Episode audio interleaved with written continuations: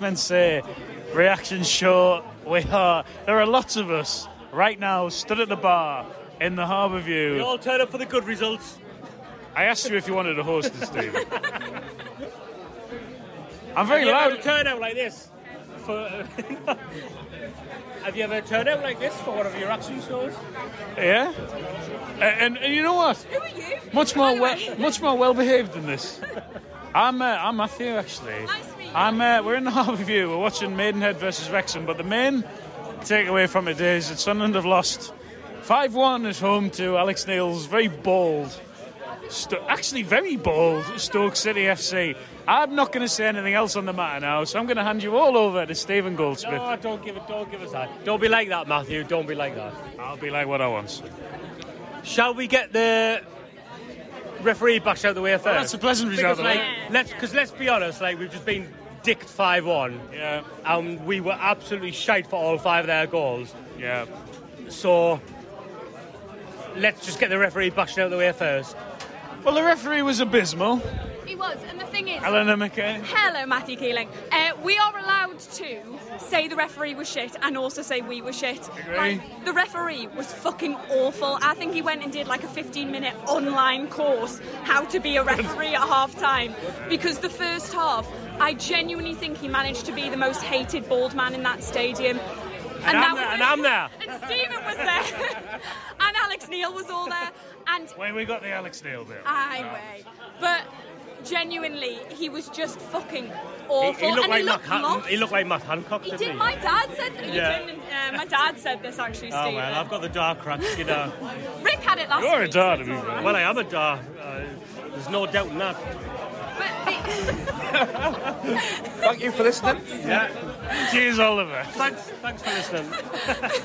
but the issue was that at times he was stumbling around. He looked lost. At one point, a foul happened. He didn't see it. He turned to the lino, and the lino nodded his head, and then he gave the foul. Like what Rebecca the agrees. fuck are you doing? Yeah, I saw that as well. Yeah, I missed the uh, first goal, so I can't comment on that. I missed most of it.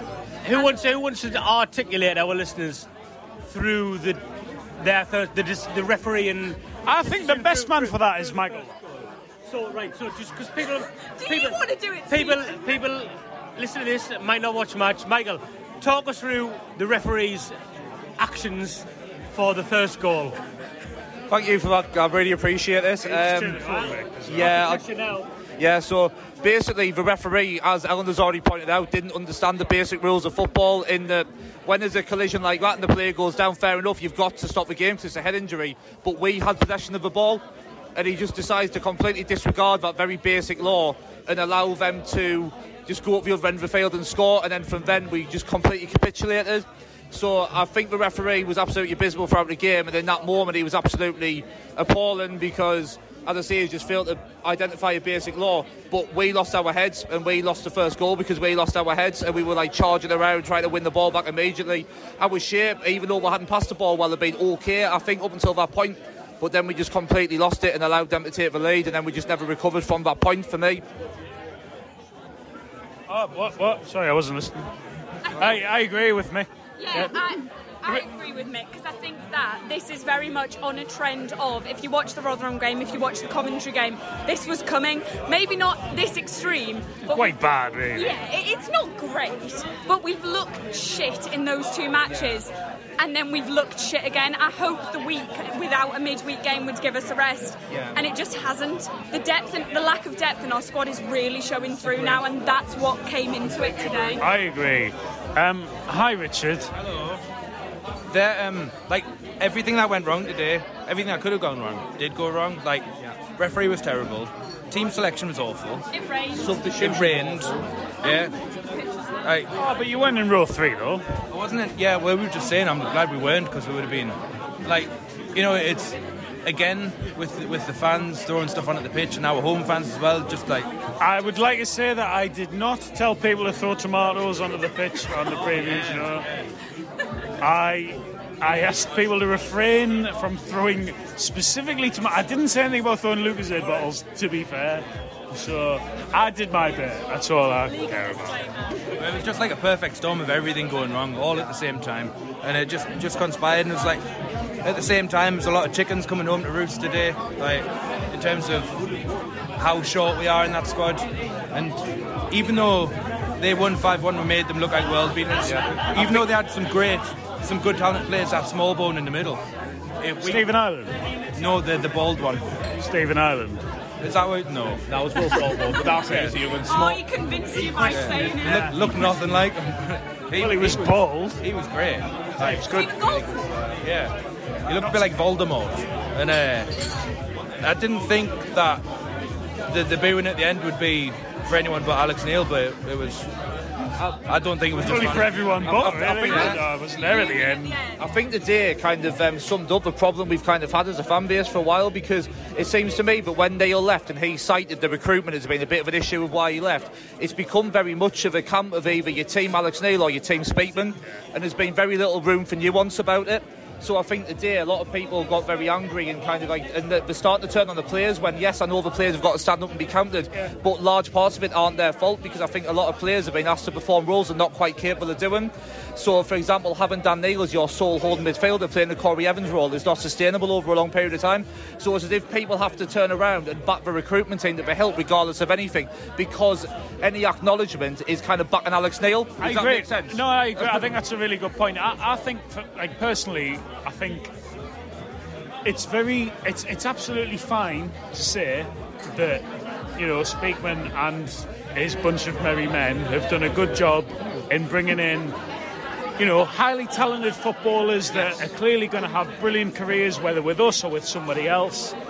It's also fine to say that they've not done a very good job in addressing the areas where we're so desperately sure. we're so obviously obviously, sure. And, like, even, and even Tony Mowbray, who generally tours the party line on this, has said previously, even before Corry Evans got injured, said, you know, something along the lines of, I know I don't have anything to do with transfers, but if they listen to my advice, they'll get somebody who can do what Corry Evans does, and they didn't. Even after he was injured, they didn't. They didn't. The centre forward thing doesn't even even explaining because you would have to be an absolute moron not to notice that that needs addressing. well, unfortunately, Stephen, Well, there are several thousand people. morons in the world. Well, But it's like I said, Yeah, because because- because they back themselves into the corner of if I criticise the recruitment model, then I'm criti- then I'm in favour of Alex Neil. that's so. Tr- that, that is true because I, I don't like. I said that I'm very often wrong and I'm very rarely right. But I, in January, at the end of January, I said that signing, not signing a striker, was a disgrace. And it is. It's it's completely unfathomable that they would not do that. And you watch that game today and you go, well, we've got Gelhardt, and I'm, t- I'm sorry. If Leeds knew that this was the way that Gelhardt was going to be playing for us, they would not have loaned him. They would have loaned him to Wigan. He would have got. It, literally, they would have loaned him to anybody but Sunderland at this point because it's a farce. That. And I feel sorry for him a bit. Well, I Because do, but he's he- also no, shit well, as he's, well. he's, he's, not, he's not number nine, is he? No, he's obviously. He's not, he's not, he's not number nine. Yeah, he's a waste of And then time. he's come in and then suddenly, like, all eyes are on him. You're number It's nine. his You're number nine. Like, and, and, and he's not. He's actually number 28, I think. no, but He may not be a number nine, but if he doesn't have a first touch, he's not going to last. His long. first touch, honestly, the worst I've ever seen. Well, apart from Daniel. Uh, well, compared to Luke O'Nien, the best, obviously, we, that we were told last time. I've made I've made my mind up on quite a lot of players today. You know, like, I can't believe it's coming to this. Like, after, with our, Original pirate our reputation. I like it, I like it. Um, with our reputation of what we've said about, like, Luke O'Nien in the past and stuff, but did anybody, when they heard the substitutions at half time, think that Luke O'Nien wasn't going to play in the centre Well, of midfield? Well, no, like, I, came, Like- I, we, we were down, I was downstairs. I went. I missed their first goal. And we were, me and Amber were downstairs, and I heard Luke O'Nien's name come out, and I, thought, I presumed he'd come on for Dan Neil. Yeah. Yeah, Like, I probably was like- everyone in the stadium. And I came in, oh no, he's at left. What? Yeah. Tony Mowbray, unfortunately, had, oh no, I can't. like I, I just it's, we we like obviously you know we beat a record saying we don't think he's a centre midfielder, but it says a lot about the the situation of our midfield at the minute. The, the last three games, we've been calling out for him to play centre midfield so much because he's the only person who can deal with. We've been calling for him coming not to play centre midfield for four years, and he's been playing there. Yeah. Now, can you just put Now, him you there? just- Yeah. him there Now we want him there. So actually, what this is is the club just winding us up and trolling us. I mean, f- you know Yeah, what? If they are four years. Oh, if, yeah. a wise, if a wise, if a wise Fucking over the season the just wise, to piss off the wise men us. say a lot. Don't want him playing there. We'll play him. We'll oh, pick. Actually, can you play him there? No. we'll pick him up in your carriage. Yeah, Yeah. yeah, Right. absolutely. Just, I think what's happening at the minute is a general trend of like players who, yes, as I say, they need to take responsibility as well to a certain degree, but players who are being allocated roles that they're not quite capable of doing. So you look throughout the team, and the problem is it's going through the spine of the team. So we don't have a proper target man. I actually think Gelhardt might look okay playing off like a centre forward, with but he's, but Ellis Simms or Ross Stewart. but he's yeah. absolutely not a target man. And then we've got a situation where we absolutely need Corry Evans. So like Dan, the disappointing thing for me is we don't learn. So last season, Dan Neil was dropped by Alex Neil for a long period of time because he was suffering from burnout. What we're doing now is we're not only saying to Dan Neil, you've got to play every week, but we're saying you've got to play an unfamiliar holding midfield role, which he's- is not what you're He's good at doing. He's essentially playing the captain's role, Dan he, Neil. he completely is. He's like the captain of that centre midfield almost. The issue with us, Dan Neil as well is that goal where he was left as the last man back today that we conceded. I, I reckon that's probably the fifth time we have conceded that exact same goal from Dan Neil being the last man back, and it took it happening today for them to go. Oh no! Wait. Next time we're just going to leave Roberts and Michut as the last men back instead, and that's the change they made. How has nobody seen that happen once? maybe twice and then gone, right, Dan Neil isn't going to be our last man back, or we're going to work with him so that he doesn't concede the same fucking goal over and over again. How has no one No, like right. picked up on that?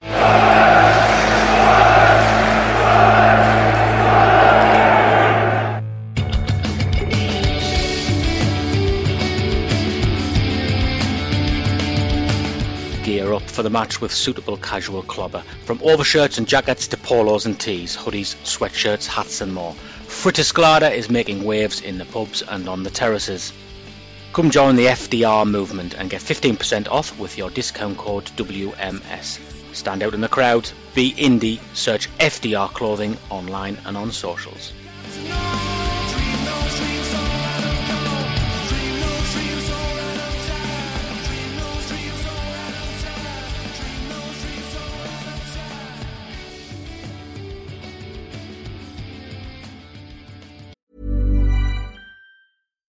Every fan knows the right player in the right position can be a game changer. Put LifeLock between your identity and identity thieves to monitor and alert you to threats you could miss. Plus, with a US-based restoration specialist on your team, you won't have to face drained accounts, fraudulent loans, or other losses from identity theft alone. All backed by the LifeLock Million Dollar Protection Package. Change the game on identity theft. Save up to 25% your first year at LifeLock.com slash aware.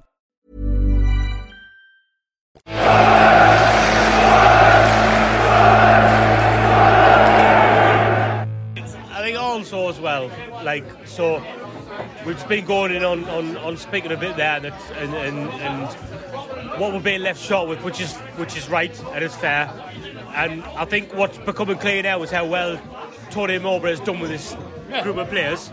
But I will also say today, considering what uh, Eleanor was just saying there, that Dan Neil last season wasn't even considered somebody who could sit in midfield. Today he was the only centre midfielder we had really who could do that job. This was very much like, you know, when you speak to somebody and you're like, aye, all right, mate. Where they're like, the, what would the team our player would be? And they just list all of the attacking midfielders. And you think, well, that doesn't work. And that it felt like that was the team he put out today. And and how they didn't score more in the first half, I don't know. Because Dan Neil was by himself the whole game, and they were slicing through us like time and time and time again. Unsurprisingly, really. Oh, yeah. It's like Alex Pritchard. You, you, you're going to play Alex Pritchard in centre midfield, like in a sitting role. He was on, he was, uh, Neil was on a yellow as well, so Yeah, well, yeah. Yeah, well, not much. Yeah, with with Pritchard, I was I was surprised how far forward he was, even when before the, the change of shape at half time. think- I was surprised how far forward he was, and not dropping in, because there was obviously Agers in front of the Yeah. front of the back four, and we're just we just hung them out to dry really. And it, it was the same against Coventry as well. There was huge gaps between defence and midfield there as well. So, sorry, can, sorry, Richard. No, that's fine. Um, Just annoyed. No, sorry, mate. I put across you there. Um, I think though, I, I, I think what really sums up the general situation we have is that at half time, in my opinion, the game was crying out for a Pierre Ekwah kind of um, player because he's physically imposing. He's really good. He's, he's come with a reputation of being really good on the ball to kind of calm things down, keep possession. But he's also over six foot. He's got some physicality about him. So one of two things are true. Either Tony Mowbray is kind of like incompetent and hasn't made that substitution, or the alternative is he does not deem Ekwah, he doesn't deem Ekwah to be ready to play first team football in the championship. So either he, he, he, It's that one, isn't so, it? so he- It's that one, isn't so, it? so this is it. So, so, so this is it. What I'm saying is. So it's almost, I don't want to go so far as to say like negligent, but when we have an option like that and he's not ready to play first team football, what is the point in bringing him in as a key player? He should have been brought in to supplement another centre midfielder like Mowbray suggested, as Stephen pointed out. That's what we're, we're not going to do that because you're to anyone we ever sign now is going to be eight years old, and who previously, in order to sign for Sunderland now, you have to have been eight. Year, you have to be eight years old, and you have to have previously been for Bastia. Yes, and apparently you have to wear jeans. Isn't that a thing that when you Oh sign, you yeah. have to wear Well, there some loser. Oh no, I'm not going to go there. But, but the issue is that, and I said this to you like before we started recording, Alex Neil is still on the sideline today going, they didn't back me in transfers, and I left for more money, but also because they wouldn't back me in my transfers. They've been left short because they haven't actually looked what they need in terms of transfers, and we've come and destroyed them 5 1. The worst bit, the worst bit for me is really they're shit. Stoke are They fucking. They look like world champions today. Like, it's just just incredible. It was like they they they were chanting like he left because you were shit. Like, Well, like, they've been in like they were 17th before the kickoff. They hate and, and, and and this is it. Like, and we're going we're going in on everything now, from like recruitment, from top to bottom, and all that stuff. And had Sunderland scored first today, we would have won. I think. Because, because Yeah, they weren't that good, and, and, and you, we know what football's like, you know. And when we were on top, I think had we scored, we probably would have won, and then it all collapsed. And we haven't seen Oh it. boy, did it collapse! We haven't seen it collapse like that in a long time. Well, I not since. T- Yeah. Whoa! First time all season we've, we've lost by a great margin than two. Uh, it's the first time since the Coventry game in the first season back in League One that we've conceded five at home. It's probably our heaviest home defeat in a long, long time. Like, Yeah. Have the last, the last heaviest home defeat, and it's reeling from the legal implications. just really chasing it, and it's it's like we've got to go. I think We've got to rebuild from this now, and But where does it begin? Because it's a tough game next week at Norwich. Yeah, that's it. You, About when, I, when I said last week, I don't know where our next point's going to come from. I was saying it maybe on the pessimistic side. I, I seriously don't know where the, where the next right. point's going to come from. And the thing is, yeah, no, but like, yeah. like- the thing is, Stephen is right when he says we are going in on everything and we are kind of like going in on all the players and recruitment and everything from top to bottom. But games like today are what give us kind of the, the scope to do that because games like today show us that actually everything that happens at a football club does impact the results on the field. And it's not just today. It's how we played at Coventry. It's how we played at Rotherham. It's how we've played in the last three games where we've taken one point from nine is that correct like I No, zero one from nine. 12. Zero from nine. Zero from nine, Yeah. one from 12. Yeah. Brilliant. And like that, that is just showing that there is obviously something fundamentally wrong. And it might be that we are going in on everything, but one of those things or a mixture of those things has to be the cause. you're gonna go. You're gonna go through. You're gonna go through bad runs in a season, Yeah. like you are going to, and you just got to hope that. Look, I, th- I think this is probably the mo- like we're gonna probably get pelters for. No, I'm Do you know not. why I'm gutted, right? Well, I'm- about this. Obviously, getting B five one's horrible.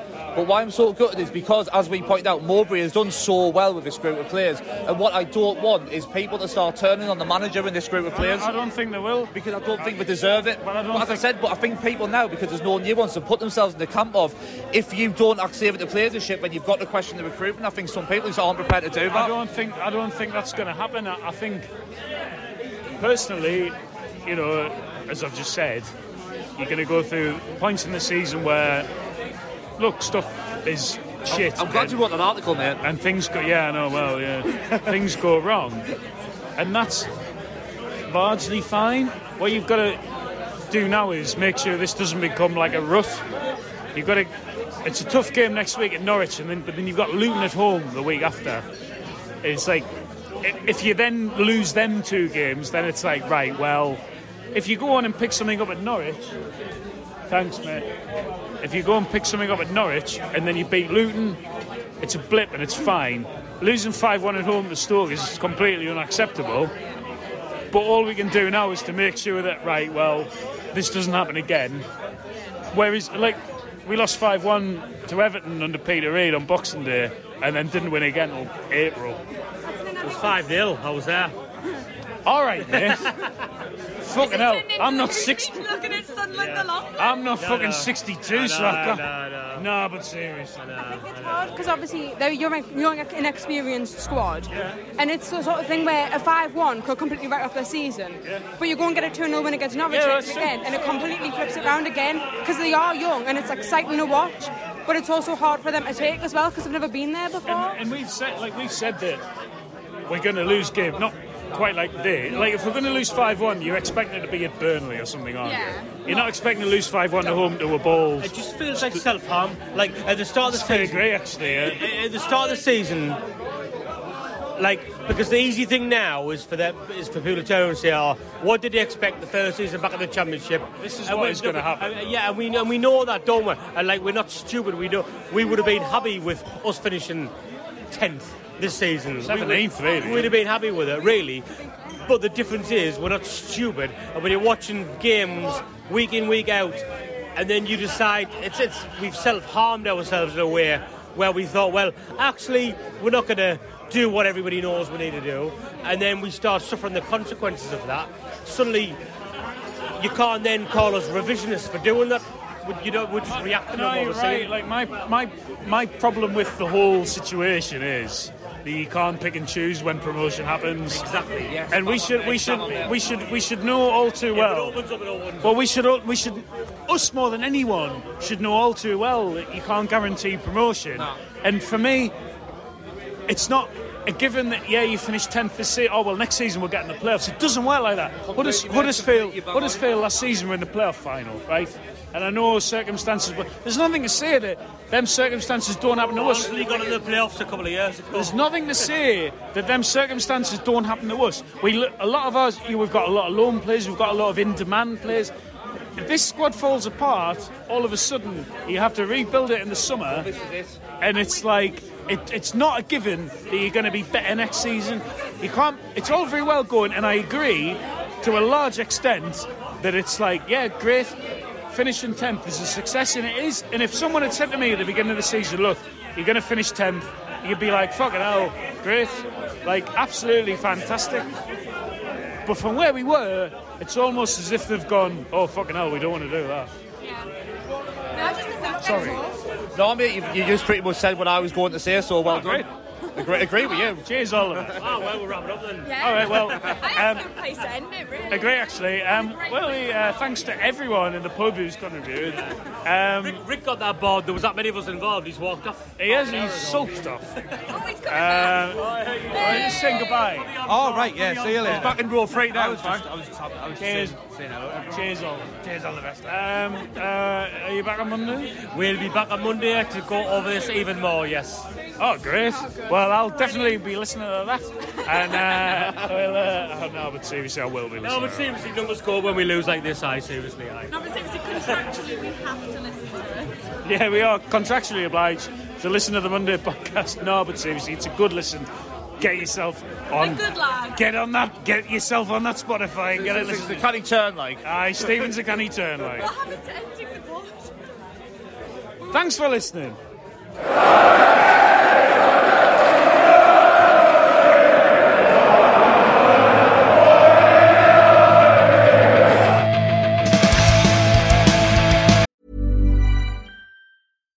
Every fan knows the right player in the right position can be a game changer. Put LifeLock between your identity and identity thieves to monitor and alert you to threats you could miss. Plus, with a US-based restoration specialist on your team, you won't have to face drained accounts, fraudulent loans, or other losses from identity theft alone. All backed by the LifeLock Million Dollar Protection Package. Change the game on identity theft. Save up to 25% your first year at LifeLock.com slash aware.